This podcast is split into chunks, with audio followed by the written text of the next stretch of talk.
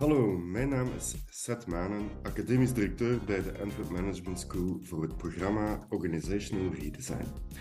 Ik ben ook medeoprichter samen met Steven Marks van Torgo, het adviesbureau voor organisatiedesign. In deze podcast praat ik met Kathleen Daams. Kathleen is Chief Human Resources Officer bij Luminous en zowel vanuit de Antwerp Management School als vanuit Torgo werken we samen om de organisatiestructuur van Luminous future-proof te houden. Dit ondanks alle turbulentie door de energiecrisis en de energietransitie. Kathleen en haar HR-team spelen hierbij een zeer proactieve ondernemende rol en in dit gesprek praat zij over de opportuniteiten en obstakels die hierbij horen. Dag Kathleen. Hallo. Welkom. Hallo. Um, Kathleen, wilt jij om te beginnen even jezelf voorstellen? En dan zal ik daarna zeggen waarom ik u heb uitgenodigd. Ja, ik ben, uh, ja, ik ben Kathleen. Ik ben uh, HR-directeur van Luminus. Uh, ik ben ondertussen al een negental jaar. En HR bij Luminus, dat is een heel palet van activiteiten. Dat gaat van traditionele HR naar facility management, -hmm. naar communicatie. Dus dat is een, een heel ruime omvatting. We kennen elkaar al een tijdje. We hebben elkaar in dit huis leren kennen omdat jullie ooit hebben uitgereikt naar AMS om een opleiding rond uh, Future Proof Organization, was toen uh, de naam te volgen. Iedereen kent Luminous natuurlijk als bedrijf. Laat ons misschien eerst even hebben over de uitdagingen die Luminous als mhm. bedrijf vandaag meemaakt. Ik denk dat iedereen al een en ander op de hoogte is, maar langs de binnenkant heb je daar toch een ander perspectief op. Kan je even schetsen wat uh, Luminous strategisch en met de, de uitdagingen die op en afkomen vandaag uh, meemaakt en wat de grote uitdagingen zijn? Ja, dus Luminous, misschien eerst en vooral, uh, ik weet niet of iedereen Luminous wel echt kent. Echt iedereen kent, het als een, iedereen kent het label. Ja, een provider van gas- en elektriciteitscontracten. Luminous doet iets meer dan dat. Um, we zijn ook een elektriciteitsproducer, mm. uh, dus dat is een belangrijk element. Dat is iets wat veel mensen zelfs niet ja, weten. Nee, en dat is eigenlijk echt wel een heel interessante activiteit ook, want het is echt een, een productieactiviteit. Dus wij, het is echt wel, uh, het is niet alleen een dienst die we verlenen, maar we produceren ook echt lokaal in Jullie zijn een van de twee grote spelers op de productiemarkt hè, van elektriciteit. Ja, absoluut. En dat is één aspect. Een ander aspect, en dat is iets dat we ontwikkeld hebben de laatste acht jaar, is eigenlijk uh, ontwikkeling in energiediensten. We hebben heel wat overnames gedaan van uh, een aantal bedrijven die vooral diensten uh, aanbieden in een heel, heel, technische omgeving. Dus dat gaat van zonnepaneleninstallaties over automatiseringsprojecten, ele elektrificatieprojecten voor grote klanten. Dus dat is een, een heel ruim ja, activiteitengebied dat we hebben binnen Luminus. Nu, als je vraagt, uh, wat is nu uh, de grote uitdaging op dit moment uh, na COVID? Mhm. COVID is op zich al een uitdaging, het, of het einde van COVID was een mhm. grote uitdaging, omdat, ik weet niet of dat jullie dat herinneren, maar eind vorig jaar, eind 2022, nee, sorry, eind um, Mhm. Eind 2021, uh, op het einde van, als we een mhm. beetje uit de COVID-crisis geraakt zijn, was er eigenlijk een, een, uh, een schaarste op vlak van uh, gas en elektriciteit op de markten, mhm, omwille van ineens de intensiteit, de productieintensiteit die wereldwijd terug opgestart is. En de elektriciteits- en gasprijzen zijn mhm. enorm, gestegen sinds eind 2021. Mhm. En daar is dan eigenlijk de oorlog in Oekraïne ja. uh, bijgekomen. En dan ook nog uh, het niet beschikbaar zijn van uh, elektriciteit geproduceerd door de Franse kerncentrales. Een perfect storm. Ja, perfect storm, waardoor dat er een enorme ja, explosie is van de gas- en elektriciteitsprijzen mhm. op de ganse Europese markt. De dreiging op tekort aan gas, dus eigenlijk een vraag naar mhm. bevoorradingszekerheid uh, op korte en lange termijn. En dat maakt dat we inderdaad in een gigantische storm gekomen zijn als mhm. bedrijf. Uh, mm -hmm. En niet alleen wij, ook ja. onze klanten, hè, die ineens te maken krijgen met gigantische facturen. Dus dat heeft een, een eigenlijk zijn wij een beetje aan het begin van een, een grote economische en dat kwam dan nog bovenop trends die ook al disruptief waren, zoals de energietransitie langs de afzetmarktkant, maar evenzeer langs de arbeidsmarktkant. ja. de War for Talent. Ja, ja, ja, absoluut. Want ik denk wat dat het, het voordeel mm. van deze crisis, denk ik, op dit moment, is dat dat wel de energietransitie, die al jarenlang bezig is, maar dat dat enorm, dat is een gigantische mm. stroomversnelling mm-hmm, geraakt. En eigenlijk is dat wel uh, een prachtige opportuniteit tegelijkertijd naar ontwikkeling voor de volgende jaren. Never waste the good crisis. Yes. Zeg, en Luminus als bedrijf in België, hè? want het is voor België dat, dat je verantwoordelijk bent. Ja, Hoeveel medewerkers heeft Luminus in België? Luminus Groep, hè, met die mhm. drie verschillende kernactiviteiten, uh, zijn we ongeveer met 2800 mensen op dit moment.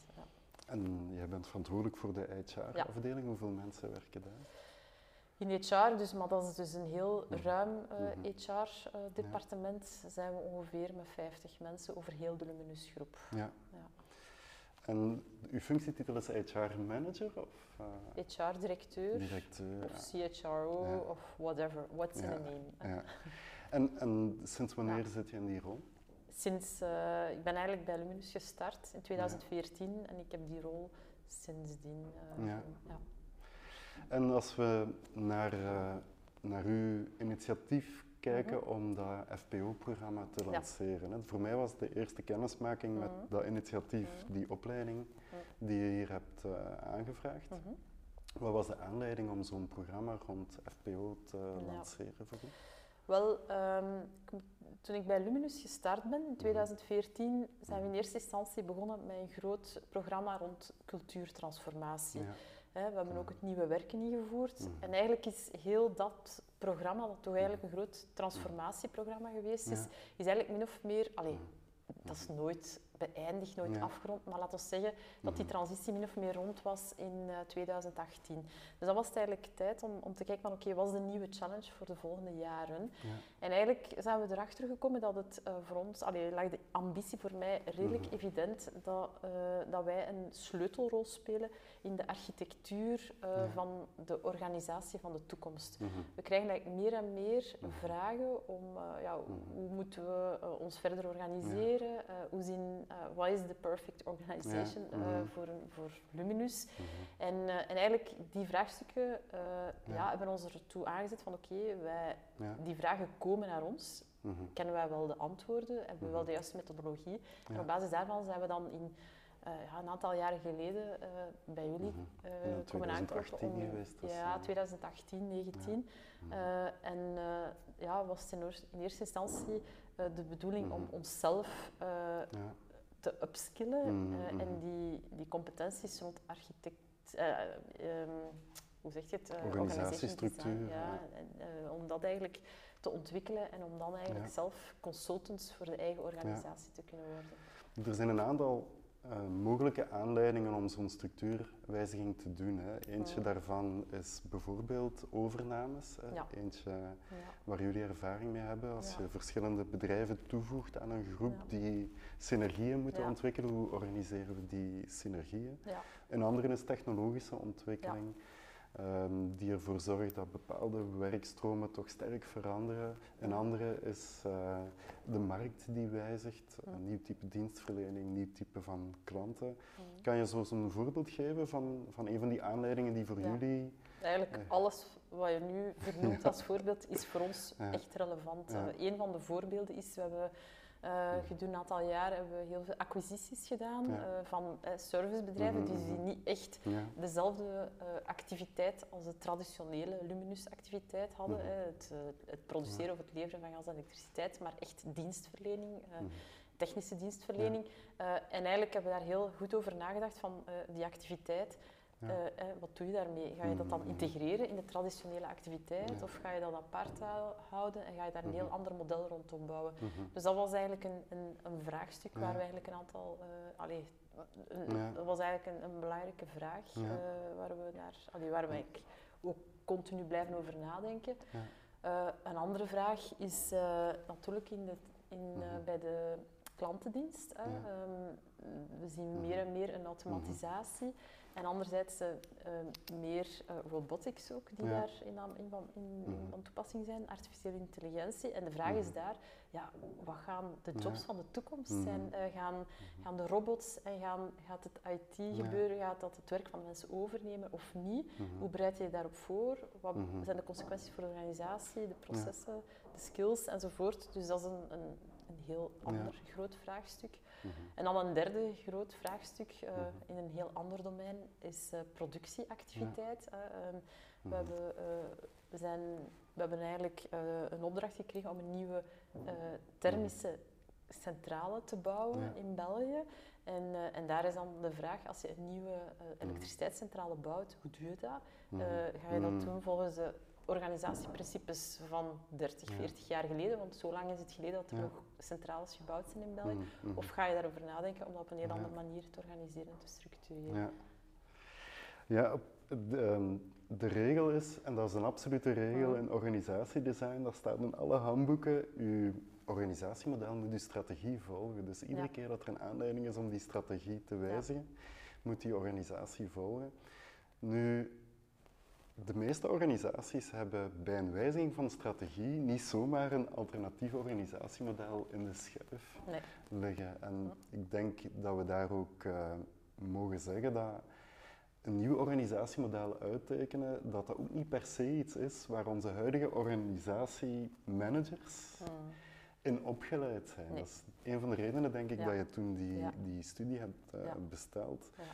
Hoe, hoe um, hoe, hoe, hoezeer was iedereen overtuigd van de noodzaak om, om daarin bij te scholen? Was dat een initiatief dat je vanuit HR echt hebt moeten promoten om ingang te doen vinden? Of was er echt vraag daarnaar om dat te doen? Uh, er was een natuurlijke interesse, vanuit de, zowel vanuit de business als vanuit HR. Um, En de business, uh, ja, ik, ik denk we natuurlijk, het, het, zit wel een stukje in uw DNA, denk ik. Uh, misschien ook in mijn DNA persoonlijk, mm. om daar graag mee mhm. bezig te zijn met die topics.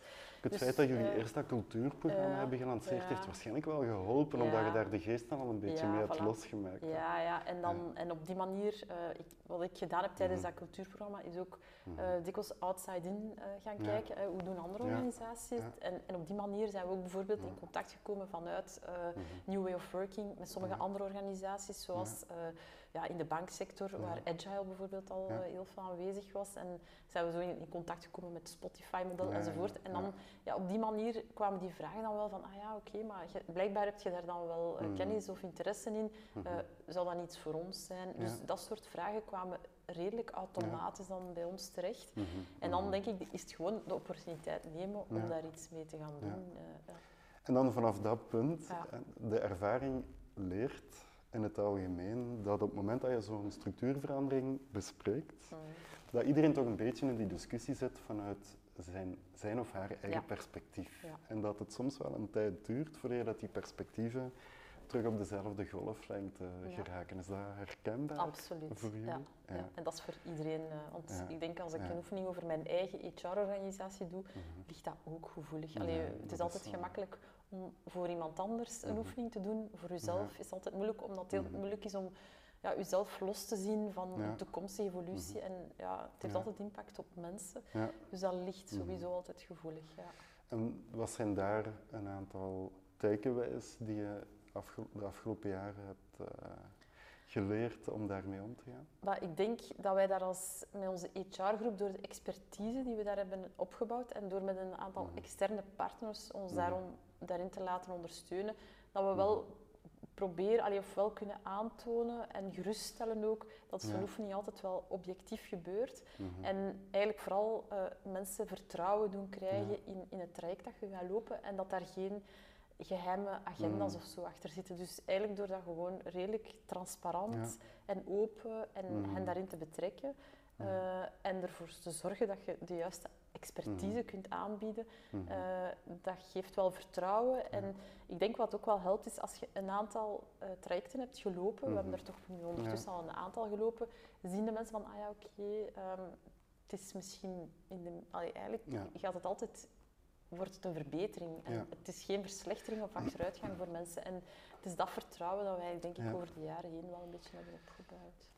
Ook dankzij een stukje die grondlaag die je hebt gelegd Mm. met dat cultuurprogramma, om vervolgens structurele wijzigingen binnen Ja. een meer positieve cultuur te kunnen bespreekbaar Ja, ja, ja, maken. ja. Het zou niet andersom gekund hebben. Nee. Dat plus, wat je net zegt, Mhm. als een belangrijk structureel verandertraject niet aan de verwachtingen beantwoordt, of de situatie eerder slechter maakt dan beter, dan ga je niet Mhm. terug naar nul. Mhm. Als je een volgend project wilt starten, dan sta je niet terug aan die startlijn, maar op Mhm. min 10. En dan moet je nog meer moeite doen om dat, om dat terug eh, te overwinnen. Voor mij is dan ook belangrijk ehm, als het een, fundamenteel uh, traject, als het een, als het een groter Ja. traject is. Hè. Ja. Als het gaat over een kleinere organisatie, Ja, oké, eh, dan, dan kunnen we dat zelf eh, op een, allee, op een heel correcte en efficiënte Mhm, manier mhm. doen. Eh, en dan zit er ook minder gevoeligheden ja zo. Maar als dat een groter traject is ehm, en waar dat ook heel veel Mhm. onzekerheden zijn, dat, het toekom- allee, dat we eigenlijk ook absoluut niet weten waar, waar, waar gaat dat landen en, Ja. en wat, hoe gaat, wat gaat de impact zijn daarvan. Heeft, is het voor mij wel echt heel hulpvol om, eh, om met een, een partner, een Ja. externe partner, daarmee, daar ons Ja. te laten begeleiden, die een stukje dat proces kan Ja. mee begeleiden en die ook echt die outside-in eh, kan brengen en die ons een beetje op dat, in, op dat neutraal terrein kan, kan houden. Want allee, we moeten daar niet, niet onnozel over doen. Ehm, als het gaat over grote trajecten, Mhm. zijn er ook altijd veel eh, gevoeligheden tussen Ja, dat mensen. is. Eh, er is wel wat politiek die speelt. eh, Mhm. Er is heel veel historiek in een organisatie Ja. zoals de onze. Mhm. En dan helpt dat wel eh, dat, dat je samen, HR, samen met die externe partner, ja, Ja. voldoende eh, ja, een methodologie kunt volgen, daarin efficiënt kan zijn en, Mhm. en daar het vertrouwen kan houden naar alle deelnemers eh, van zo'n traject. En wat doet die externe partner dan van added value die je zelf heel moeilijk kan organiseren? Ik kan me een paar dingen wel voorstellen. Een stukje onafhankelijkheid. Onafhankelijkheid sowieso. Eh, ook de outside-in, want ja, uiteindelijk de wereld evolueert rondom ons. Dus wij kunnen wel op een bepaald moment denken, ah, Mhm. we kennen alles en alle modellen die er bestaan op de Mhm. markt, maar uiteindelijk de wereld evolueert zo snel. En wat is dan een best practice eh, Mhm. op een bepaald moment? Hè? Want Mhm. de, de marktomstandigheden wijzigen ook, dus dat Ja. maakt ook dat, dat je dingen op een andere manier kunt bekijken. Ja. Dus voor mij is dat die continue eh, spiegel naar extern, ook een stukje de spiegel naar onszelf Ja. eh, voorhouden. Ik, ik vind het belangrijk van zelf echt gechallenged te worden door die allee, Mhm. externe partner. Mhm. En anderzijds ook een stuk waarborgen dat wij eh, efficiënt blijven in de Mhm. oefening die we doen. Want je hebt heel rap de neiging om af te wijken, om Ja. bochten te nemen, om compromissen te Ja. sluiten. En dan mogen dan, en, en daar, die houdt u daar toch Ja. scherp op. eh. Efficiëntie is een van de sleutelfactoren daarin, omdat mensen bovenop hun gewone job ook nog een keer moeten nadenken over hoe een job in de toekomst er gaat uitzien. Ja. En ondertussen, terwijl die workshops draaien, loopt de mailbox alweer vol en zijn er weer zoveel mails die, die moeten gebeuren. En bovendien, het zijn complexe, Ja. complexe Dus het topics. vraagt echt wel veel discipline eh, Ja. van de, de deelnemers. Want zo'n oefening, je kunt ook niet zeggen, ik ga... Enfin, het voordeel Je is kunt je denk winkel niet helemaal toedoen Ja. ondertussen. Ja, dat is. Ja. En het voordeel is, doordat je het met eigen mensen doet ook, Mhm. en zo- je eigen mensen betrekt, doet je Ja. het ook met een heel grondige kennis van zaken, dus je wint Mhm. ook wel tijd. Absoluut. Als, als het volledig gedaan wordt door een extern bedrijf, ja dan... allee, Mhm. Ja. dan- die, moeten, die kennen je organisatie niet, wij kennen ze beter Ja. dan wie ook. En dat maakt dat je daar wel snelheid kunt Mhm. winnen, maar je hebt superveel discipline nodig om Ja. dat te kunnen doen naast ja, je, dagdagelijkse job. Mhm. Ja, Ja. absoluut. Alleen als we naar eh, visie en strategie kijken, Mhm. op twee niveaus. Enerzijds op niveau van waarde, anderzijds op niveau van werkstromen. En we starten bij waarde. Mhm. Wat is de, de visie op mens en organisatie die jullie promoten vanuit Luminus en vanuit de HR-afdeling van Luminus? Ja. Maar ik denk, en dat zijn evidente, waarschijnlijk zit dat in de waarde of in de strategie van elk bedrijf, maar Mhm. ik denk dat dat heel belangrijk is om dat expliciet te blijven benoemen, is dat Mhm. alles start met de mens in de Mhm. organisatie. En, eh, Mhm. en dat is echt wel cruciaal. Dus Uh, zonder mhm. de mensen en de kracht van onze mensen stelt het bedrijf niets voor. Mhm. Dus ik denk dat dat een heel belangrijk is, mhm, dus mhm. die, die people-centric uh, visie. Daarnaast is de klant ook heel belangrijk. Entrepreneurship is voor ons ook een belangrijke waarde. En dan uh, een belangrijke waarde waar we heel sterk op gewerkt hebben, is op positiviteit, is het idee van oké, Um, alles kan, mhm. zolang dat je... Uh, Oplossend gerichtheid, solution ja, focused. Van, ja, en met een positieve insteek. Um, dus dat is, dat is echt wel... Dat is, qua waarde, denk ik, is mhm. dat uh, super belangrijk. Jullie promoten dat ook echt, hè? Dat wordt, uh, je ziet dat ook overal. Ja, ja, ja, en als je in het bedrijf rondloopt, mm gaat je dat overal terugzien in alle communicaties, op de muren. Het zijn, ook, het zijn eigenlijk maar drie waarden, dus mhm dat is ook echt bewust gekozen, want dat kan iedereen ook echt onthouden. Ja, dat is absorbeerbaar, dat is heel tangible. Iedereen weet dat dat leeft, dat is echt doordrongen uh, bij iedereen. Uh, dus dat is heel, heel tangible, heel tastbaar. Is dat voelbaar, meetbaar?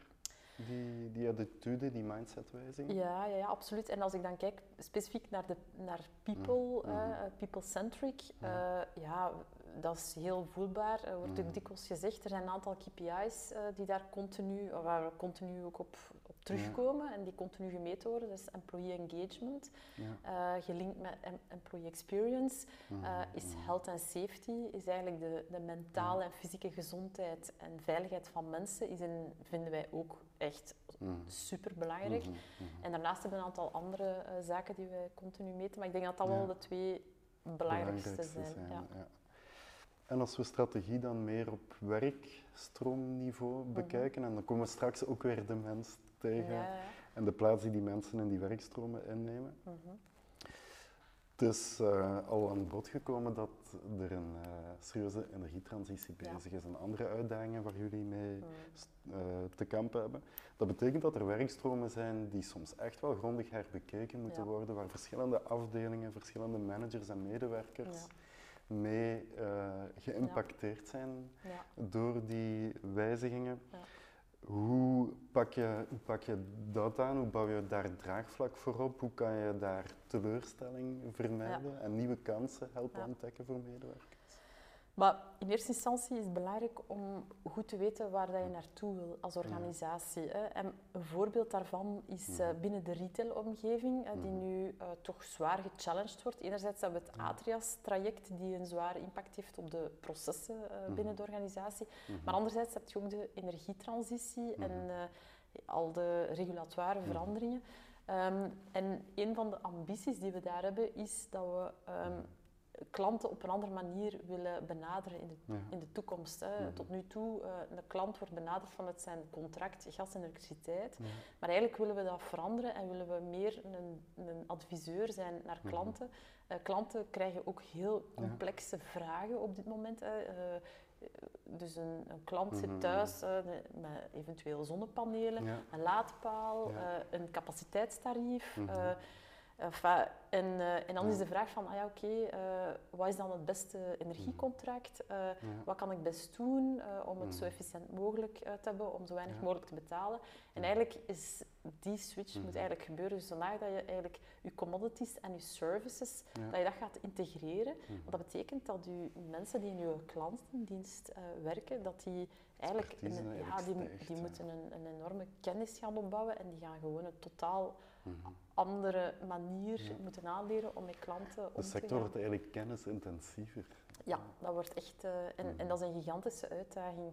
Mm uh, dat is iets dat, dat gaat uh, geleidelijk aankomen, ja. maar we zien nu toch dat door de, doordat de energietransitie sneller gaat, -hmm. de veranderingen zijn ook sneller, de klanten zijn, je ziet het hè, op vandaag, onze, het aantal mensen die naar ons bellen, die vragen mhm. stellen uh, vanuit de callcenters is nu heel sterk gedreven vanuit de prijs. Hè. Mhm.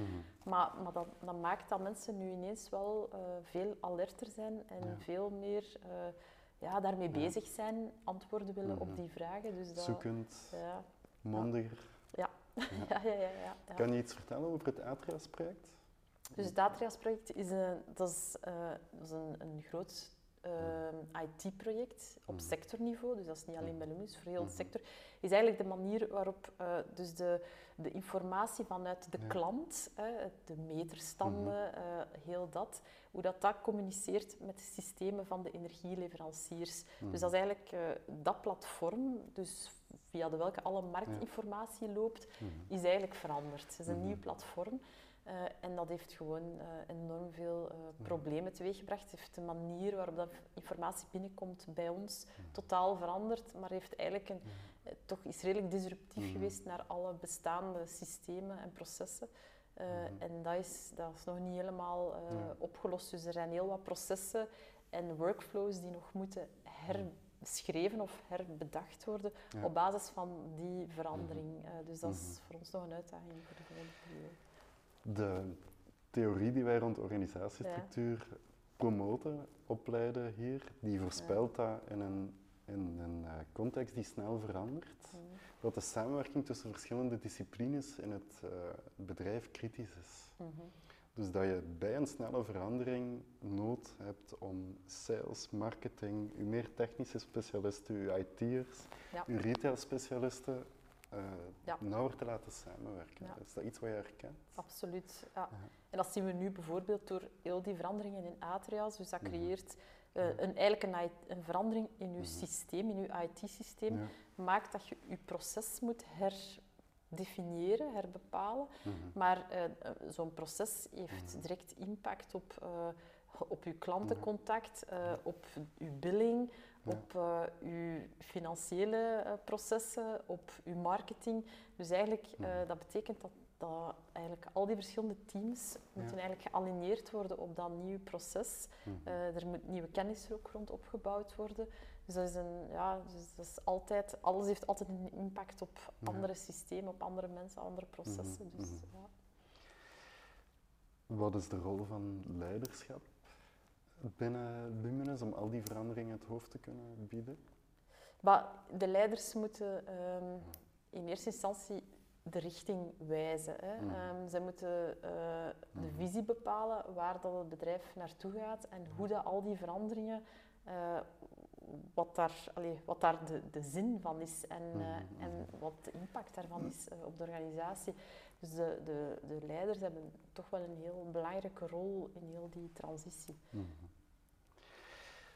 Hoe is de rol van een leidinggevende binnen Luminus veranderd in de loop van de afgelopen vijf à tien jaar? Wat zijn jobvereisten die er vroeger niet waren en die er vandaag wel zijn of andersom? Ehm, ik denk dat, is, dat zijn evoluties die... Ik, ik merk dat soms als, ik, eh, als we events hebben waar de andere mensen eh, aanwezig zijn. Bijvoorbeeld eh, een paar weken geleden hadden we een, een event eh, met onze top 50 en we hadden hun partners uitgenodigd ook. Mhm. En eh, wat ik dan, enfin, dat is misschien een, een stom voorbeeld, maar dat zegt veel over de cultuur en ook over de leiderschapscultuur. Dus je zit daar met de, de top van het bedrijf samen, met al hun, Mhm. hun, hun partners. En we krijgen feedback achteraf dat die partners dat ongelooflijk vinden, hoe, hoe normaal dat wij zijn. eh, dat er geen, Ja. klaarblijkelijk weinig het gevoel is van dat er hiërarchie is, iedereen kent elkaar. Ja. eh, het is een enorm Mhm. zelfs in de top 50 binnen Mhm. zo'n groot bedrijf met zoveel verschillende activiteiten, is er een gigantisch netwerk. Mensen kennen elkaar, mensen spreken elkaar aan met de voornaam, Maar je, je voelt elkaar. dat eigenlijk ook als je binnenkomt bij Luminus, Ja. hè, dat daar een vrij gemoedelijke sfeer hangt. Dus er wordt getutoyeerd op een heel snelle manier. Het is niet Ja, het is een van, zeer eh, informele eh, meneer de stijl. directeur is er niet meer zo. Hè, En dat, als ik zie, eh, toen ik bij Luminus gestart ben, pff, dat was... ja, ik was Ja. toen een, een Ja. madame hè, en Ja. ik had mijn eigen bureau. Ja. Dus een eigen secretaresse eh, Mhm. staan. Allee, dus dat was een totaal andere context. eh. Mhm. Dat is zo veranderd. Ja. eh, en dat heeft alles te maken met die bedrijfscultuur waar dat we de eerste jaren aan Ja. gewerkt hebben. Die bedrijfscultuur, ik ga er toch ook Ja, dan de vraag rond structuur aan koppelen, omdat je die, we hadden het daarnet over crossfunctioneel werken, het belang van coördinatie tussen uw verschillende Ja. disciplines in het bedrijf neemt toe. Dat maakt ook de balans tussen individuele verantwoordelijkheden van één rol of medewerker en langs de andere kant collectieve verantwoordelijkheid op team- en afdelingsniveau. Mhm. belangrijk om, om die balans te vinden. Ehm, welke incentives of welke maatregelen nemen jullie om die balans te helpen vinden? Maar ik denk, we hebben in de bedrijf... Mhm. Wat we het eerst gedaan hebben, is uh, als we gewerkt hebben rond bedrijfscultuur, is heel mhm. sterk het, de notie team uh, binnengebracht. Dus uh, eigenlijk wat een vaststelling is toch wel dat we oorspronkelijk heel sterk, we mhm. zijn nog altijd een beetje georganiseerd in silo's, maar we in, qua cultuur hebben geprobeerd van die silo's te doorbreken. En eigenlijk een individu bestaat eigenlijk niet meer. Um, Het is zelfs zover dat individuele objectieven, dat dat eigenlijk weinig zinvol nog is in onze organisatie. Omdat we denken, je kunt niet alleen bereiken in een organisatie denken wij. Allee, mm. ben, daar fundamenteel van overtuigd. Mhm, mhm. En dat dat teamgebeuren, dat dat niet alleen uw eigen team is, maar dat dat eigenlijk ook uh, cross-departementeel, dus dat dat altijd een, een groter geheel moet dienen. Ja. Dus dat is één belangrijk aspect, dat is mhm. het, het teamgebeuren. Ja. Um, nu, daarnaast is er ook een, een, evolutie. Ik denk wat er daarna gevolgd is, is dat je uh, inderdaad wel aan in de organisatieontwikkelingen die we doen, dat dat dan wordt doorgetrokken. We zijn eigenlijk van een meer een cultuur gegeven naar ook een organisatiegebeuren mm gegroeid eigenlijk. Dat betekent meer projectteams, dat betekent dat mensen eraan gewoon moeten worden, dat ze af en toe in de loop van hun loopbaan in verschillende teams en in verschillende structuren gaan terechtkomen. Ja, en dat bepaalde challenges die er komen hè, van, van buitenaf, mhm. of zoals nu de energietransitie of de energiecrisis, mhm. dat je dan transversale teams uh, inricht, tijdelijk, uh, korte termijn, lange termijn, om bepaalde challenges op te pikken. En, en dat is iets, uh, ja, een overname bijvoorbeeld ook. We hebben een mhm. overname van Essent gedaan. Dat was een ongelooflijk transversaal gebeuren. Om die, We hebben een heel snelle integratie gedaan daar. En het succes van die integratie heeft eigenlijk puur daarmee te maken. Ja. Met die... Door eigenlijk een, een, team samen te stellen vanuit verschillende, de verschillende disciplines. Die hebben samen uh, bepaald hoe dat zouden aanpakken. Uh, en, en dat is van, op een recordtijd hebben wij een mm. integratie gedaan. Um, mm. dat was eigenlijk, en dat ging over een integratie van hoeveel mensen die er vanuit Essent bijkwamen in de Luminous-familie? Uh, in totaal waren dat een, een 120-tal mensen die ja. erbij gekomen zijn uh, mm. van dag 1 op dag 2, maar mm. uh, ja, in verschillende afdelingen. Ehm, dat, was, ja, dat was toch echt wel mm-hmm. niet evident. Ja. Mag ik nog eens een kritische vraag stellen over die balans tussen um, individu en collectief? Mm -hmm. Omdat je op sommige momenten van het individueel perspectief mm. bijna niet kan vermijden dat mensen zich onrechtvaardig behandeld voelen daarin.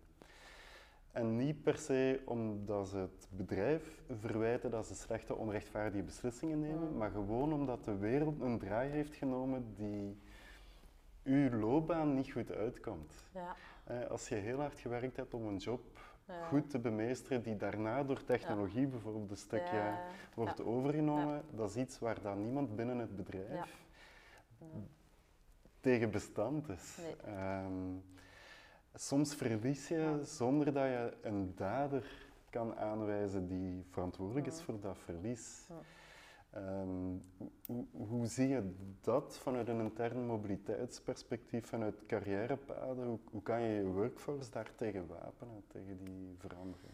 Ja, dat is iets, um, en die veranderingen komen alsmaar hmm. sneller en, uh, en die komen in alle domeinen nu. Mm. Uh, ik denk mm. dat we in eerste instantie, een aantal mm. jaar geleden, was dat vooral binnen retail dat we dat zagen. Dus daar hebben we dat heel veel al gevoeld de voorbije jaren. Maar nu zien we zelfs in de productieomgeving dat die verandering heel snel uh, optreedt. En dat is niet evident. Um, en vooral uh, omdat wij mensen hebben die historisch al heel lang in het bedrijf zitten.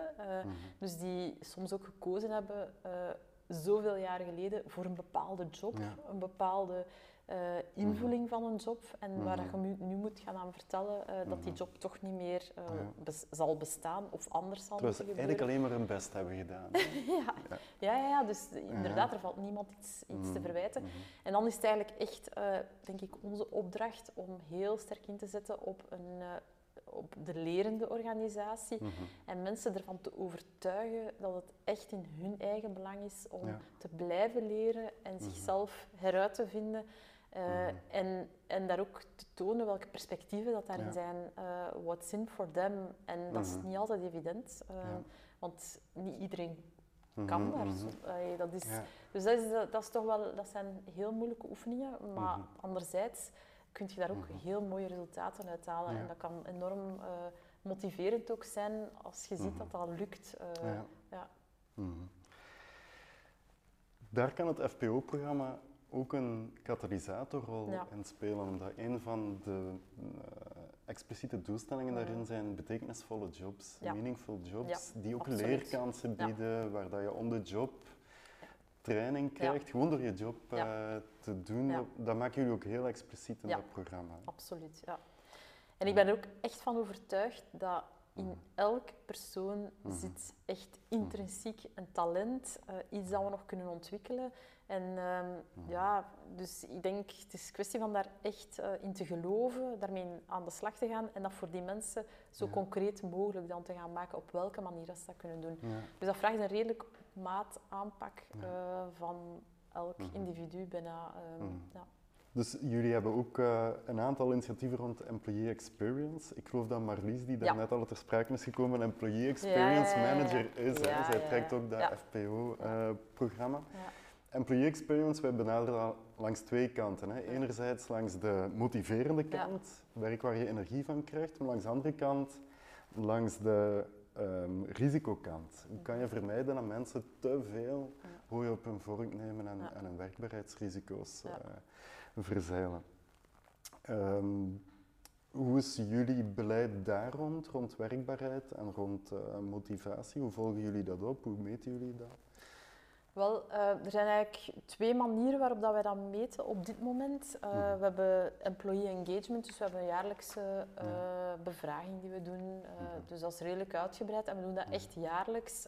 we nemen dat echt super serieus. Dus dat wordt dus je ziet dan de trends Ja, de, trends. Uh, dat wordt tot in de details geanalyseerd, mhm. actieplannen gemaakt. We benadrukken heel mhm. veel uh, dat er over gecommuniceerd moet worden, dat de mhm. actieplannen moeten vanuit een co-creatie gebeuren en niet gewoon ergens boven. Uh, dus dat is, en dat moet ook allemaal samenkomen. Want er zijn heel veel zaken die, die in departementen gezien worden, die misschien getriggerd wordt vanuit een ander departement. Dus daarom belangrijk om ook daar uit je silo, bij wijze van spreken, te mhm. komen en echt naar een team. Is er een risico dat zo een resultaten van een bevraging, dat die culpabiliserend overkomen voor die leidinggevende? Want je zijt dan maar die leidinggevende die dan ja. met een drop in motivatie uh, geconfronteerd Ja, maar we, dat is altijd een risico. Uh, anderzijds, uh, daar zit, eigenlijk meten we ook uh, de, hoe dat mensen naar hun leidinggevende kijken. Dus dat staat eigenlijk bijna los, enfin, dat, is, dat, is, dat is onderdeel van die enquête. En wat we zien, is dat het is niet omdat er bepaalde problemen zijn in een departement, dat, dat, daarom, dat de leidinggevende daarom per se daarop wordt aangerekend. dus, dus eerlijk gezegd, dat, ik vind dat dat dikwijls nog relatief uh, meevalt, maar ja, als je uh, heel slecht scoort uh, in, je, in je employee engagement voor je afdeling, ja, dan... Dat, dat is niet fijn. Nee, dus, dan, dus dan ja, maar de bevragingen laten wel toe om daarin het onderscheid te En we helpen ook. Allee, dat is ja. juist, uh, we ondersteunen leidinggevenden om, om eigenlijk mhm. de juiste actieplannen te, mhm. daar te zetten. En we houden ook altijd rekening met de context waar al een team in zit. Dus je mag zo'n enquête nooit blindelings uh, bekijken. Je moet mhm. altijd de context bekijken en zien waarom, et cetera. Dus dat, dat wordt heel veel aandacht op gegeven. Een ander ding dat we nu doen uh, is, uh, Marlies doet dat uh, vooral binnen retail, eigenlijk naar aanleiding van de crisis. Mm. En de, ja, eigenlijk de, de moeilijkheden waar dat onze mensen binnen retail, vooral in de, in de callcenters, mee te maken hebben. En in de second line ook, dus de mensen die daarachter zitten, achter die mm-hmm. callcenters, mm die krijgen te maken met um, gigantisch veel klantendossiers die niet behandeld geraken ja, de inflow uh, van vragen, van problemen van mhm. klanten die facturen niet kunnen betalen, die vragen over facturen enzovoort, mhm. is, pff, is, ja, is geëxplodeerd. Maar wat we ook zien is dat klanten hebben geen, uh, hebben geen geduld, zijn zeer agressief. Dus daarom is het heel belangrijk dat we voor de experience van onze eigen medewerkers, moeten we heel aandachtig zijn van ja, hoe kunnen wij hen een beetje wapenen en hen helpen mhm. om in die ja, moeilijke klantenomgeving vandaag, vandaar Mhm. toch gemotiveerd te blijven en de goede experience te blijven hebben. Dat Mhm. is echt een zeer, zeer grote uitdaging. En wat dat, wat dat zij nu eh, gedaan heeft de voorbije maanden, is om de twee weken een, eh, een puls, een temperature check uitgestuurd Mhm. eh, naar die mensen. En dus dat is eigenlijk een korte bevraging, een vijftal vragen. En dat, wordt, dat geeft ons de mogelijkheid om over de verschillende teams Mhm. toch een beetje temperatuur te voelen en, te, en eigenlijk op heel korte termijn Ja. toch kleine ingrepen te doen Mhm. waar mogelijk. Dus echt zo actionable mogelijk, Mhm, kort op de bal een aantal dingen te Ja. doen. Een van de taglines die ik ben tegengekomen Ja. bij jullie is take care of your employees and your employees will take care of the Ja. business. Ja. Dat is... eh, En één dat we daar ook heel sterk aan toevoegen is voor de leidinggevende, Mhm. is take care of yourself before you can take care of the others. Dat is ook heel belangrijk. Onze, Mhm. als leidinggevende Ja. moet je goed in je vel zitten. Je moet zelf, Ja. za- allee, je moet zelf goed uitgerust zijn. Je moet, je Mhm. moet in, in goede doen zijn om je team ook goed te kunnen Als je aansturen. zelf opbrandt, dan kan je ook Ja. niet voor iemand anders zorgen. Ja, Maar als leidinggevende komt er nog iets bij. Je bent ook Mhm. rolmodellen. Ja. Ja. absoluut. Ja. Ik ga even inpikken op Mhm. iets wat je daarnet zei, Mhm. naar aanleiding van die bev- eh, bevraging, want dat, vind dat toch wel een belangrijke takeaway. Die bevraging laat wel toe om te trancheren waar eventuele oorzaken van problemen zitten. Eh, en je hebt daar een aantal, eh en passant, een aantal Ja. factoren geïdentificeerd die ik toch nog even wil Ja, ja, onder de aandacht brengen. Want langs de ene kant kan de leiderschapsstijl Ja. belangrijk zijn. En dat kan je zien of dat het geval is of niet. ja, dat zien wij uit onze jaarlijkse enquête, kunnen wij, meten we dat dus. hè. Ja. Ja. Ja, Ja. absoluut. Ehm, ik ga je dan zelfs vragen Ja. welk gevolg dat je daaraan geeft, hè, om daar nog iets dieper op in te gaan. Ehm, dat is iets relationeel, dat is iets eh, interpersoonlijk, heeft te maken met karakters en met dynamieken die op groepsniveau zich manifesteren. Het kan ook liggen aan relaties op een gelijk niveau, dus niet alleen tussen de medewerker en de leidinggevende, maar ook medewerkers onderling. Hmm. Kan, Kan, kan je dat ook zien? In, eh, Ehm, in dat, zien we, dat zien we minder in de employee engagement. Dat, wordt, eh, dat kunnen we er minder gemakkelijk uithalen, omdat dat meer over één op één relaties Ja. gaan. En, en sowieso in, een, in, een, in, in zo'n service gaat Ja. het nooit Ja. op individueel niveau. Enfin, dat kun je er moeilijker En uithalen. als er conflicten in een team ontstaan? En Maar we zien dat bijvoorbeeld wel in die temperature checks. Ah, ja. Eh, daar komt dat wel heel sterk aan bod. Eh, want daar, daar zie je, als er een probleem is, is dat dikwijls wel een heel Mhm. team die Mhm. dat dan aangeeft van oké, eh, bovenop de moeilijke klantenomgeving, wat dan ook, zien we dat toch Mhm. de een aantal conflicten binnen Ja. een team veroorzaakt veel stress voor mij, bijvoorbeeld. Ehm, dus dat zien we, dat kunnen we daar wel eh, Mhm. uithalen. Wat dat we Mhm. ook doen, is ehm, we, we, we moedigen iedereen aan om in de week, dus ja, de meeste teams Mhm. hebben we wekelijks een teammeeting, is om eigenlijk ook een temperature check tijdens de teammeeting te doen. Mhm. hè. Eenvoudig, Ja. wat is de kleur van iedereen? Ja. Rood, geel, Ja. groen. En, eh, en daar dan kun je Ja. als, manager echt op ingaan. Dat is een van die elementen waarmee dat je echt een cultuur Ja. van bespreekbaarheid eh, creëert rond. Ja. En een derde element dat je Ja. heel kort hebt Ja. aangehaald, maar ik vind het toch de moeite waard Ja. om het nog verder eh één keer te onderstrepen. Ja. Het feit dat je in een bepaalde afdeling met een probleem zit, Mhm. qua Ja. werkbaarheid, de oorzaak daarvan hoeft niet per se altijd in die afdeling te Nee. liggen. Het kan te maken hebben met de plaats die die afdeling inneemt Ja, in de in de organisatie. organisatie. En daardoor ehm, Ja, ja, ja, het kan ook te maken hebben met de samenwerking tussen Ja. afdelingen. En in de volgende stap, misschien is die structuur van afdelingen verkeerd. Ja. En dan zitten we helemaal bij het eh, FPO. Ja. eh, maar een van de dingen die wij ook meten in onze jaarlijkse tevredenheidsenquête, de medewerkerstevredenheidsenquête, is bijvoorbeeld efficiëntie van de organisatie. Ehm, en Ja. eh, efficiëntie van uw processen, van uw, van uw IT-systemen, van de manier waarop dat we ja, georganiseerd zijn in het algemeen.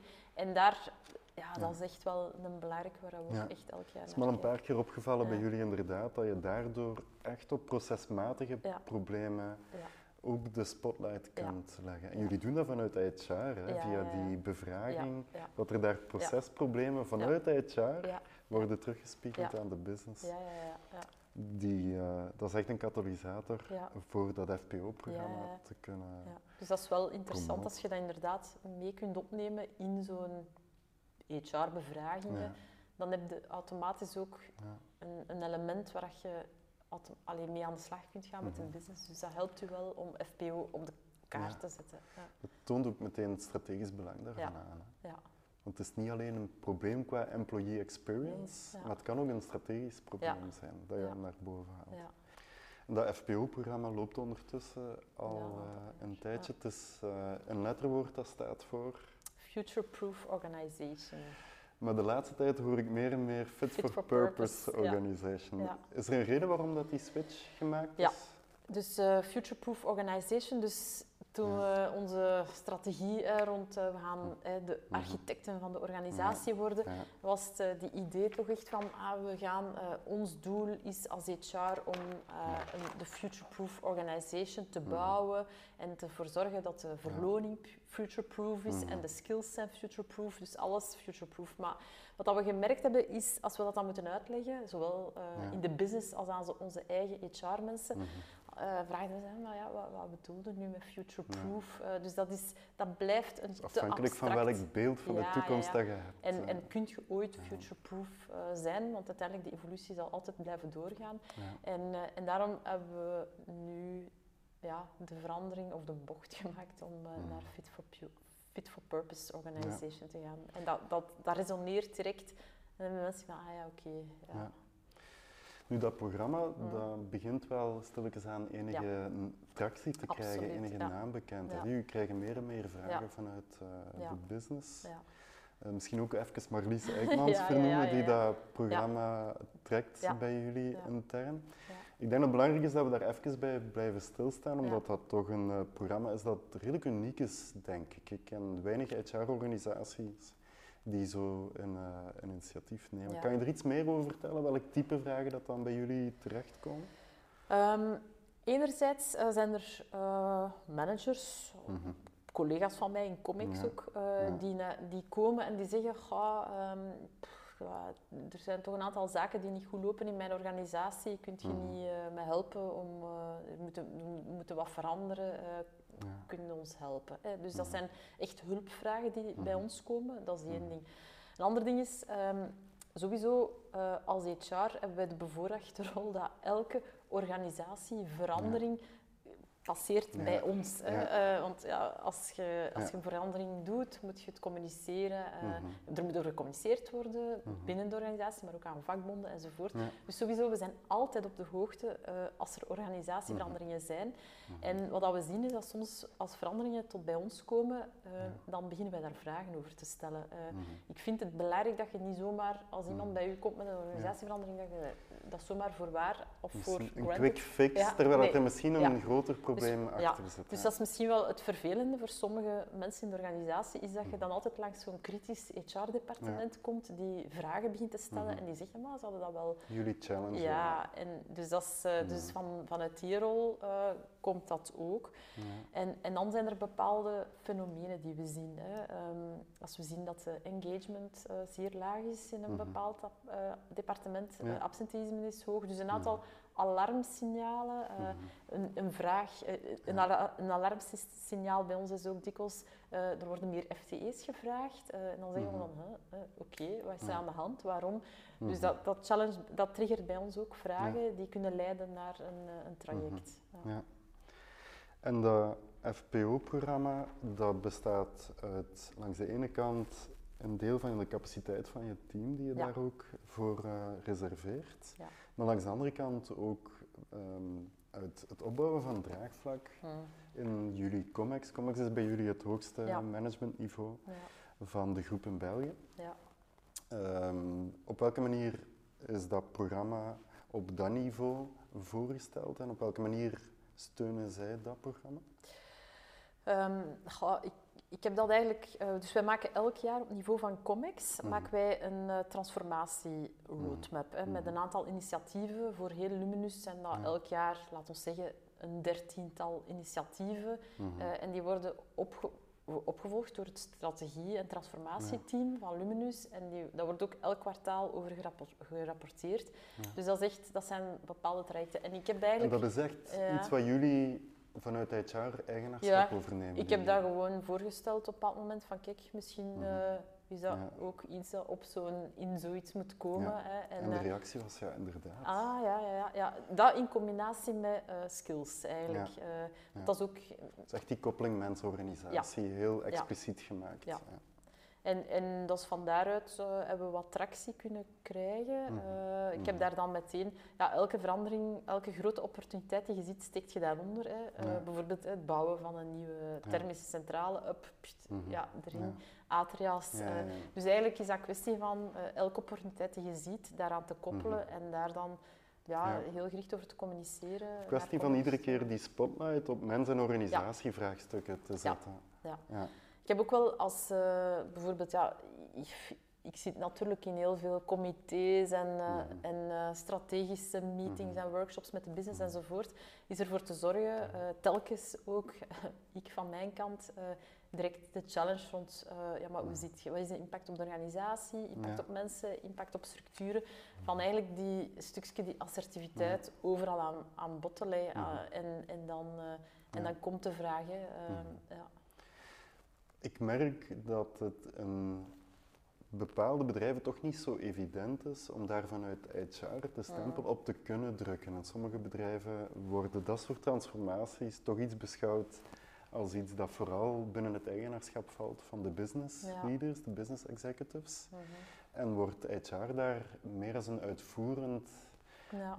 um, supportafdeling mhm. gezien. Bij jullie is dat toch anders, heb ik het uh, gevoel. Was dat altijd al zo of is dat iets wat gegroeid nee, is? Nee, nee, dat is... Uh, oh, ik, ik, denk dat dat... Um, mm ja, je hebt eraan gewerkt. Ja, en ik denk ook omdat het mij persoonlijk ook heel sterk interesseert en omdat ik denk dat het, uh, we spraken over uh, zinvolle jobs. Voor mij is het ook een, een zinvolle invulling mm. van een HR-functie.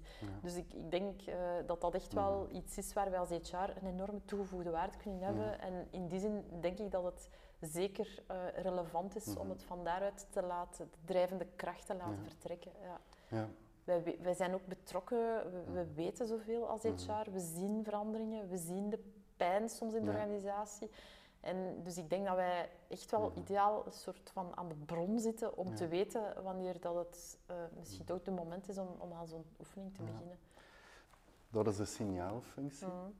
En die signaalfunctie die zet de spotlight op een aantal van die vraagstukken. Maar jullie rol gaat verder dan die signaalfunctie. Mm. En daarvoor heb je credibiliteit nodig van je business leaders. Kan je een aantal tips meegeven aan je collega's en andere bedrijven hoe ze die credibiliteit kunnen opbouwen? Maar ik denk dat het belangrijk is dat je wel een, mhm. in eerste instantie zelf die expertise wat opbouwt, opbouwt binnen je eigen HR-organisatie. Ja, ik heb in eerste instantie ook um, oké, je komt met dat idee en mensen denken, oei, maar wat komt ze nu weer af? dus, uh, maar ja, uiteindelijk, ik heb, ik heb het geluk misschien van met een aantal mensen in mijn eigen HR-organisatie te kunnen werken die enorm uh, daardoor geprikkeld waren. Dus, je hebt een team die dat, er, die dat uitdraagt. Ja, die hadden zoiets van, ah ja, oké. Okay, um, ehm, ja. ja dat zit. En, uh, en dus dat, dat draagvlak binnen mijn eigen HR-organisatie, mm -hmm. denk ik, was er snel. En zij hebben dan eigenlijk toch een beetje misschien accelerator kunnen zijn naar de business toe. Ik denk wat, wat ook wel interessant was, is dat we het traject, het opbouwen van expertise, hebben we niet puur binnen HR gedaan. We hebben dat ook met een aantal mensen uh, van de business gedaan, mensen die geïnteresseerd waren. En er zijn best wel wat mensen die geïnteresseerd zijn om uh, aan zo'n trajecten te werken. En door dat samen te nemen, heb je ineens een een draagvlak en creëerde vertrouwen, omdat niet alleen, het is geen zuiver mhm. HR-ding, het is ook uh, iets dat vanuit een business ja. meteen gedragen wordt. Dus dat is denk ik zeker belangrijk. Ik denk anderzijds, ja, uh, ik denk als je de, de, ja, het vertrouwen hebt als vanuit je HR-functie mhm. eh, in een comics of een managementteam ja. of wat dan ook, ja, dan vergemakkelijkt het ook om, om mm van daaruit ook uh, daaraan te werken eigenlijk. Ik denk dat dat wel... Is er een risico dat je als HR-professional toch op een bepaald moment tegen de attitude stoot vanuit een business executive standpunt? Ja, zeker. Van ja, waar moet je eigenlijk mee? Ja, ja, ja absoluut.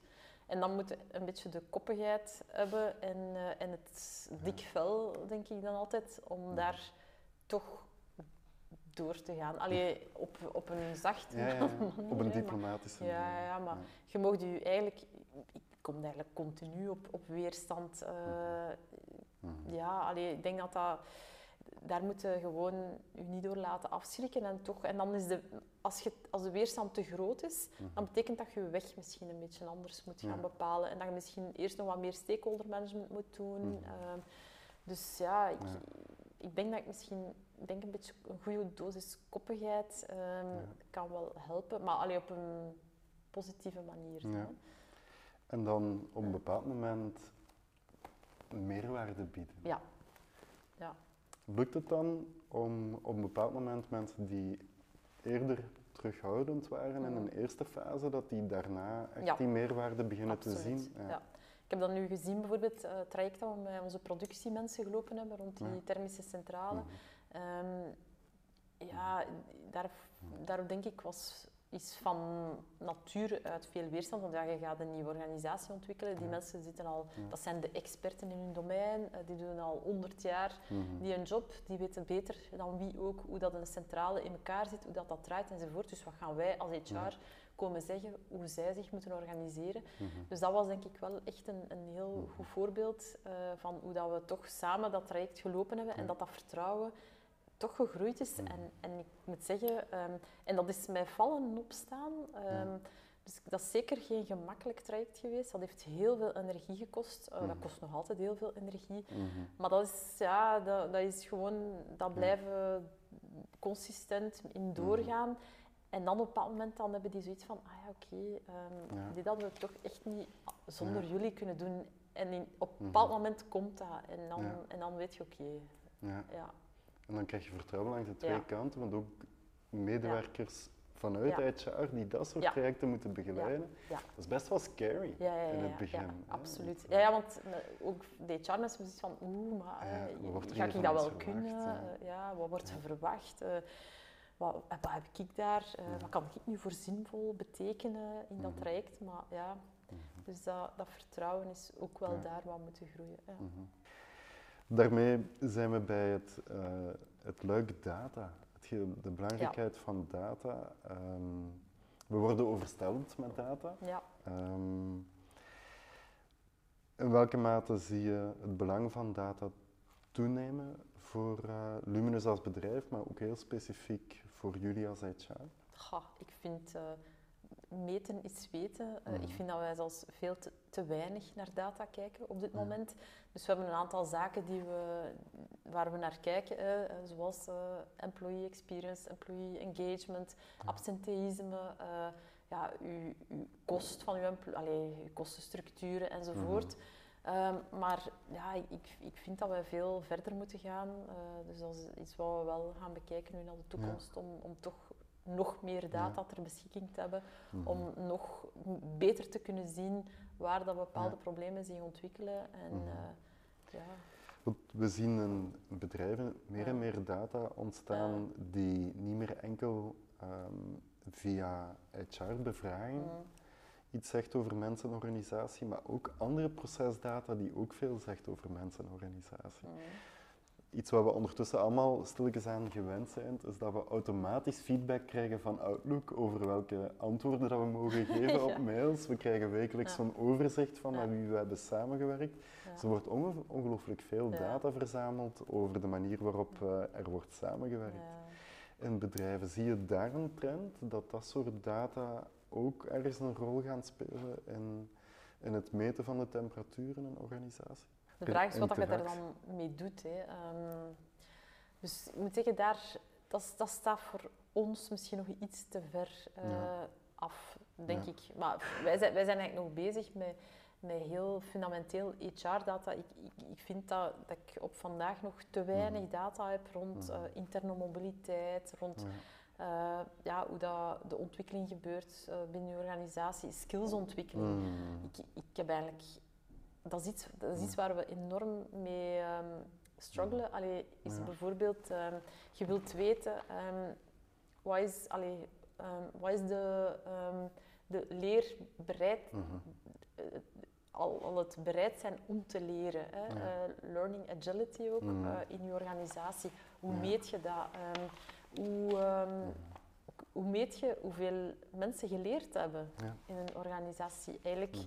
daar bestaan bijna, allee, bij mij weten ook weinig KPI's over. Laat staan, ehm Mhm. ja, je kunt gaan meten hoeveel opleidingsdagen dat iemand gevolgd Ja, heeft. Maar zelfs dat te weten komen is heel moeilijk, want er wordt heel veel informeel geleerd. Ehm, Mhm. Ik zie dat nu aan mezelf. Eh, Mhm. je, je gaat een opleiding volgen, ik ga dat niet per se in een systeem steken. Eh, ik vind dat niet relevant, maar Ja. ja. ik vind het wel relevant als organisatie om het te weten. Zeker. Dus dat, eigenlijk is dat wel iets waar we... Word je uitgedaagd als HR-manager om de return on investment Jawel. van Ja. HR aan te tonen? Eh, niet van HR specifiek. Mhm. eh, die, Van specifieke- ja, maar wel bijvoorbeeld rond eh, Opleiding. opleidingen, Ja. bijvoorbeeld. Ja. Mhm. Ehm, Mhm. ja, en, en ik, weet ik weet het nog niet. allee, ik heb daar al veel eh, over nagedacht, al veel over gespart met ook externe wereld. En Methodologisch ik heb echt nog niet simpel. nog niet ik heb de sleutel nog niet gevonden. Ja. En HR Analytics in, in de brede zin van het woord, Ja. in welke mate, want er is, het is een hype, hè, er is heel veel Ja. rond te doen.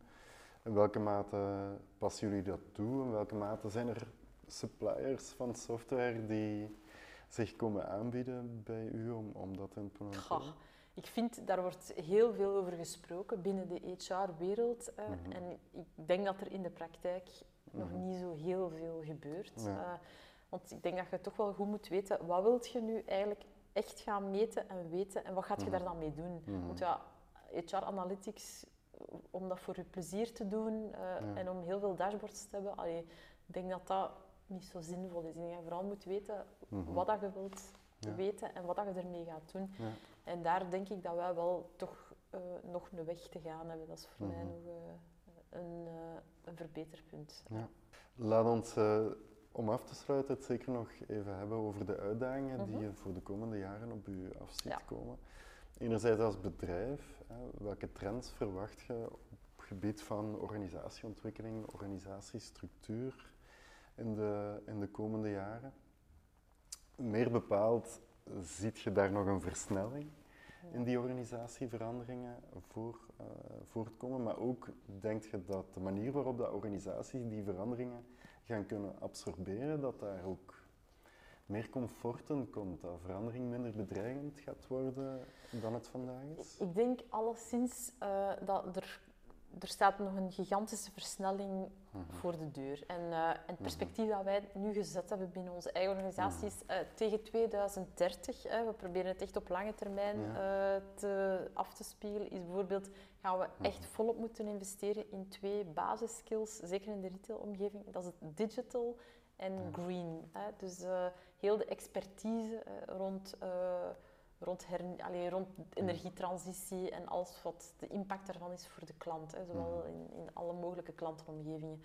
En digital is, ehm, wat dat we bijvoorbeeld zien, een trend die we nu meer en meer zien, is dat klanten eh, echt zelf op zoek gaan naar antwoorden en oplossingen op de digitale manier. Dus wij moeten zien dat onze digitale tools naar klanten zeer nog sterk verbeterd worden.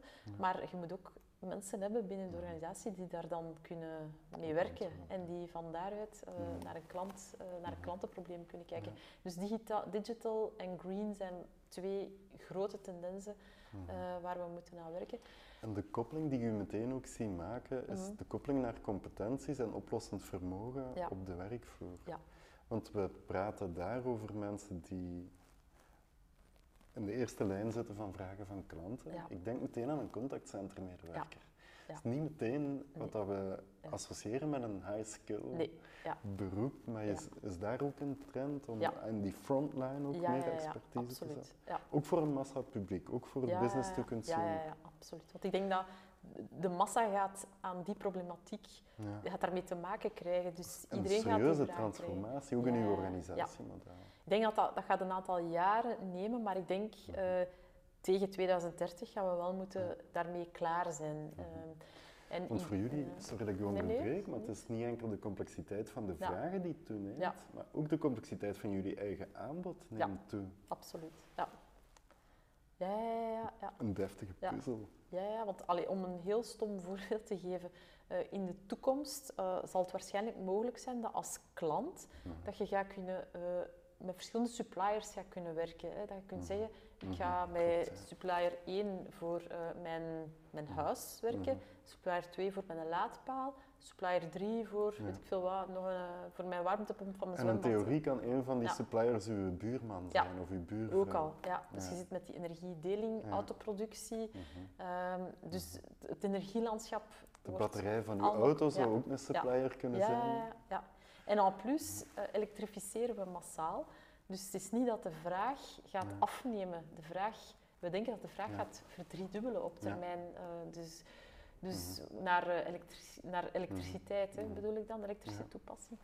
Ehm, dus dat is absoluut zo. Nu, ik denk dat het minder bedreigende veranderingen zijn voor onze mensen dan in het verleden, omdat vroeger werd gezegd, alles gaat geautomatiseerd worden en geroboti- gerobotiseerd worden, dus er gaan, geen mensen meer nodig hebben. Mhm. En dat geloof ik eerlijk gezegd niet eh, dat dat Mhm. gebeurt. Ehm, Dat is niet wat je ervaart nee, als trend. Integendeel. eh, wat ik zie is dat we continu aan het upstaffen zijn op dit Ja. moment. We hebben eigenlijk alsmaar meer mensen nodig, maar mensen die eigenlijk eh, Mhm. met klanten echt, met ingewikkelde klantenproblemen kunnen omgaan. En, en dat is eigenlijk de switch die moet gebeuren. En ik denk dat daar belangrijk is ja, dat we eh, mensen echt klaarmaken, Mhm. dat ze echt kunnen hun skills opbouwen, dat ze ja, kunnen groeien. eh, Ja. En dat we misschien ook wel een stukje moeten nadenken over of dat we onze organisatie niet moeten inrichten in jobs voor mensen die dat aankunnen. Ja. Maar misschien zijn er ook jobs nodig. allee, of kunnen we het ook zo organiseren dat mensen die niet mee kunnen, dat daar ook nog een zinvolle eh, invulling kan voor bestaan. Dus we moeten echt vanuit heel dat perspectief, denk ik, eh, Mm. nadenken hoe dat we onze toekomst gaan eh, inrichten. Het is echt een, een type van uitdaging die je niet kan beantwoorden met een massaproductiemodel. Nee, Het is op nee, nee, nee. maat Ja, oplossingen kunnen bieden. Ja. En in tweede instantie hoor ik ook dat het een uitdaging is die niet... De oplossing gaat niet, zelfs met alle AI van de wereld, niet Nee. altijd vanzelf Nee, nee, nee, enkel uit de computer rollen. Het gaat nooit Ja. volledig via een webplatform Ja. Ik kunnen denk geregeld de worden. eenvoudige vragen gaan Die perfect zo kunnen behandeld worden, wat dat vandaag nog niet altijd het geval is. Mhm. Dus er gaat een stuk geautomatiseerd worden, maar de vragen gaan complexer worden. En- Maar ja, dus gaan eigenlijk een andere aanpak vragen. En Ja, die aanpak gaat allicht cross-disciplinair moeten Ja, zijn. Hè? Want absoluut, hoe- ja. welke prijs rekenen we Ja. daarvoor aan? Hoe gaan we zorgen dat die klant goed geïnformeerd is over al die complexe oplossingen? Welke techniciteit zit daarachter? Welke klant zit in welke technische situatie? Dus al die expertise gaat daar uh, ja. Dus dat is een heel worden.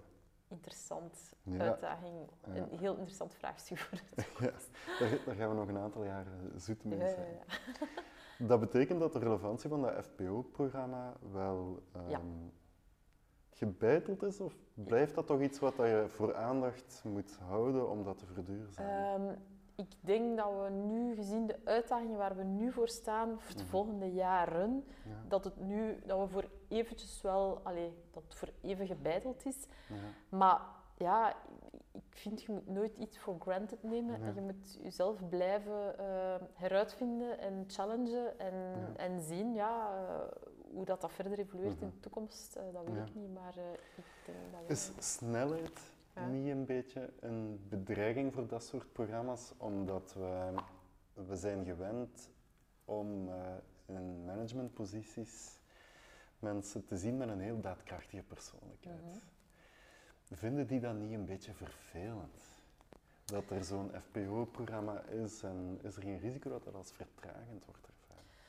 Eh, daar, daar is zeker een risico. En, Mhm. eh, en ik denk dat, dat je daar... Dat gaat in elk traject gaat dat tegenkomen. Ja. Maar anderzijds, eh, het brengt altijd grote verandering met zich mee voor mensen, voor, voor je organisatie, voor je processen, voor de mensen. En, en ik geloof niet in snelle veranderingen. Als je snelle veranderingen doet, ga je zoveel weerstand krijgen dat, dat, dat je, je traject niet gaat Ja. lukken. Snel op de korte termijn, maar traag op de lange termijn ja, dan ja, op die manier. ja. En dat is denk ik iets eh, wat, wat onze managers intussen wel Ja. min of meer wel begrepen hebben. Dat Mhm. als je, als Mhm. je echt voor diepe verandering wilt gaan, dan heeft dat tijd nodig en dan Ja. moet je echt wel de nodige stappen nemen. En dat is iets Mhm. dat ook wel, allee, dat ze hebben moeten leren, denk ik. Eh, Dat leereffect, Ja.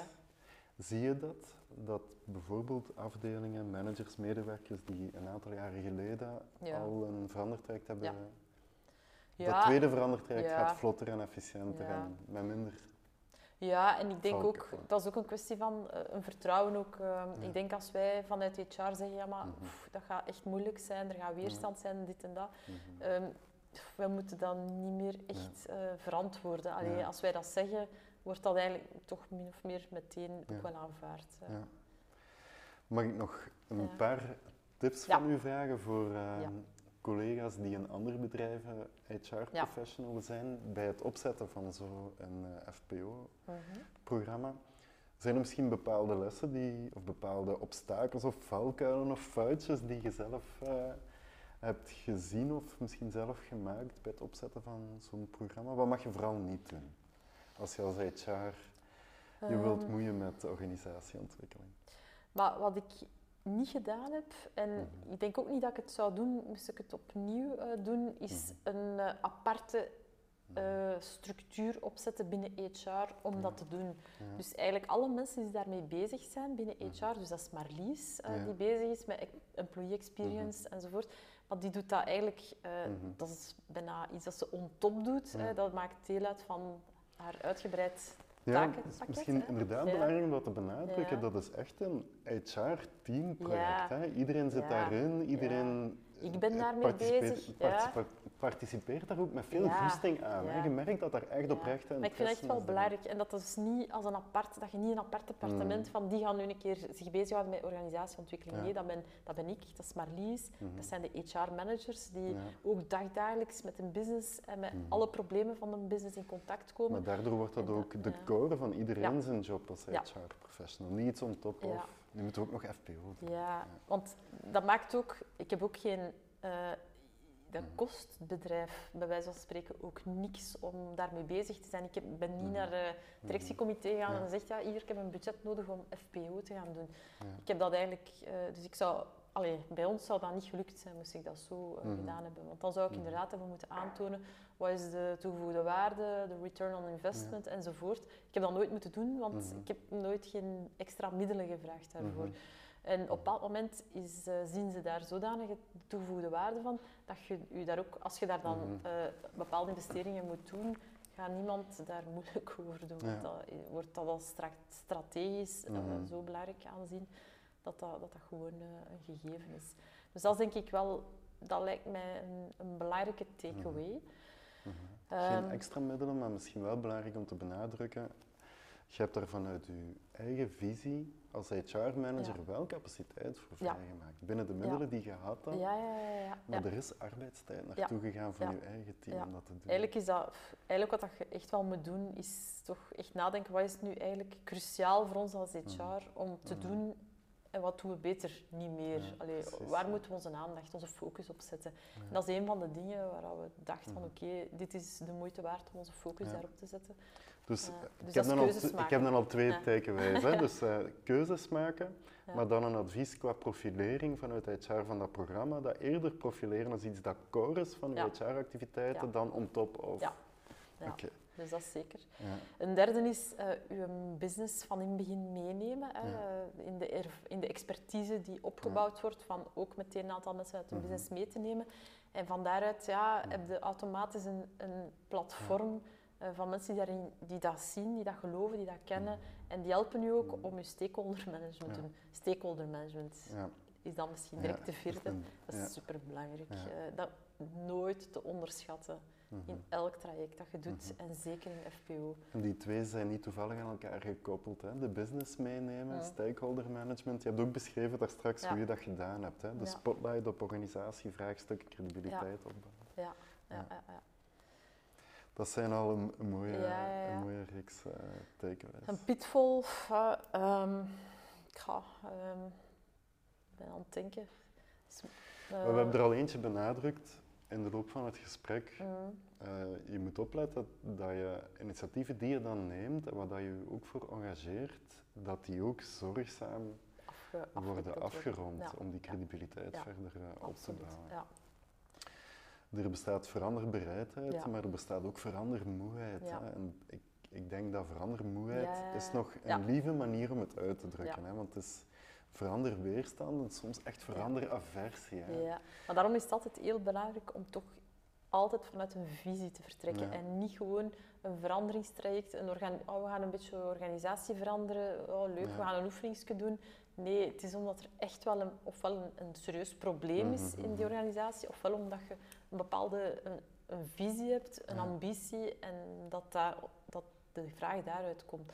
Dus dat, dat, dat moet je dus niet zomaar uh, wat oefeningsjes doen uh, rond organisatieverandering, dat mocht je niet doen. Je moet een, een goed argument achter zetten. En dan denk ik, um, een, een, misschien een laatste takeaway is, uh, je gaat altijd in de loop van je mhm. trajecten gaat altijd crisissen tegenkomen. Hè. We hebben ondertussen, hè, sinds dat we begonnen zijn, hebben we de mhm. covid-crisis gehad, mhm. nu daarna de energiecrisis enzovoort. En ja, dat is soms wel niet, het is meestal niet evident om doorheen crisissen de focus op FPO te houden. Dus dat is wel echt uh, iets om ook uh, goed op te letten, uh, van mm. dat toch scherp te houden doorheen. Heb je het gevoel dat het riskeert te slippen op die moment? Ja, ja. zeker als, ja, als je business zo op, mm. opgesloopt wordt op een bepaald moment door een crisis. Bij COVID was het eigenlijk eerder ja. wij vanuit HR die met een aantal mensen enorm mhm. werden opgeslorpt. Dus daar, en mhm. dan is het allee, belangrijk van toch ja. ja. ofwel uw projecten bij te stellen, mm -hmm. uh, oftewel, allee, ja. of, of eens te kijken van, naar uw taakverdeling binnen mm -hmm. HR. Maar dat is wel echt iets om, om in toog te houden. Ja. En hoe pak je dat dan aan? Probeer je dan desondanks toch nog altijd dat FPO-programma onder de aandacht te brengen? Of zeg je dan eerder, we gaan even bevriezen en zorgen dat we de brand blussen die er op dit moment moet? Het hangt ervan af uh, of dat u of dat uw FPO-project op dat moment kan wachten of niet. Want uh, het voorbeeld mhm. van onze thermische centrale, ja, die centrale moet gewoon gebouwd worden, wat er nu een crisis is of niet. Dus die oefening moest gewoon gebeuren, is gebeurd. En, uh, dus het is echt een kwestie van toch wel heel duidelijk voor ogen te hebben van hoe belangrijk en hoe dringend is het en hoeveel mhm. focus en prioriteit zet je daarop. En dan wordt dat één van de prioriteiten naast de crisis die je managt. Maar dan mhm. moet je wel, je moet dat gewoon in kaart hebben uh, en dat, daar duidelijke beslissingen over nemen. Ja. Het valt me op door in het gesprek dat je daar een zekere pragmatiek ja, regelmatig eh, promoot. Ja. Een beetje pragmatiek gekoppeld aan ik wil naar daar heb een paar keer gezegd dan ook van het gesprek. Het is ook omdat mij dat zelf interesseert, omdat ik dat zelf belangrijk vind. Er zit wel een persoonlijke drive achter, om, omdat je divisie ook uitdraagt daarin. Dat, dat rolmodel ben je dan ook voor een stuk zelf. En dat enthousiasme rond FPO binnen je eigen team te gaan uh, promoten. Wat mag ik u wensen voor uh, ja, 2023? Maar zo als HR-manager, eh, wat wil je nog graag uh, bereiken de komende jaren met dat FPO-programma of breder dan dat? Maar ik denk, mochten we verder kunnen groeien in onze employee experience, vandaar mhm. nog, nog betere resultaten te halen en het nog relevanter voor mensen mhm. te maken. Ehm, eigenlijk nog verder te kunnen zorgen dat mensen perspectief zien in mhm. werkbare jobs. Uh, dat ze uh, de leerkansen zien en dat ze ze ook grijpen en dat ze daar ook zin in hebben om die evoluties te doen. Dus als we daar kunnen echt uh, aan werken om, ja, dat we echt een verschil kunnen maken voor, voor iedereen. Niet alleen voor de organisatie, maar vooral voor de mensen in de organisatie. Dan, dan, ja, dan zijn we weer een stap vooruit. Ja. Dan worden we gelukkig. Ja, ja dan worden wij ook gelukkig. Dankjewel, Kaleen Daans, voor dit gesprek. En u bedankt voor het luisteren. Meer informatie over Organization Design steeds beschikbaar via antwerpmanagementschool.be en meer podcasts en blogs beschikbaar via www.toro.be.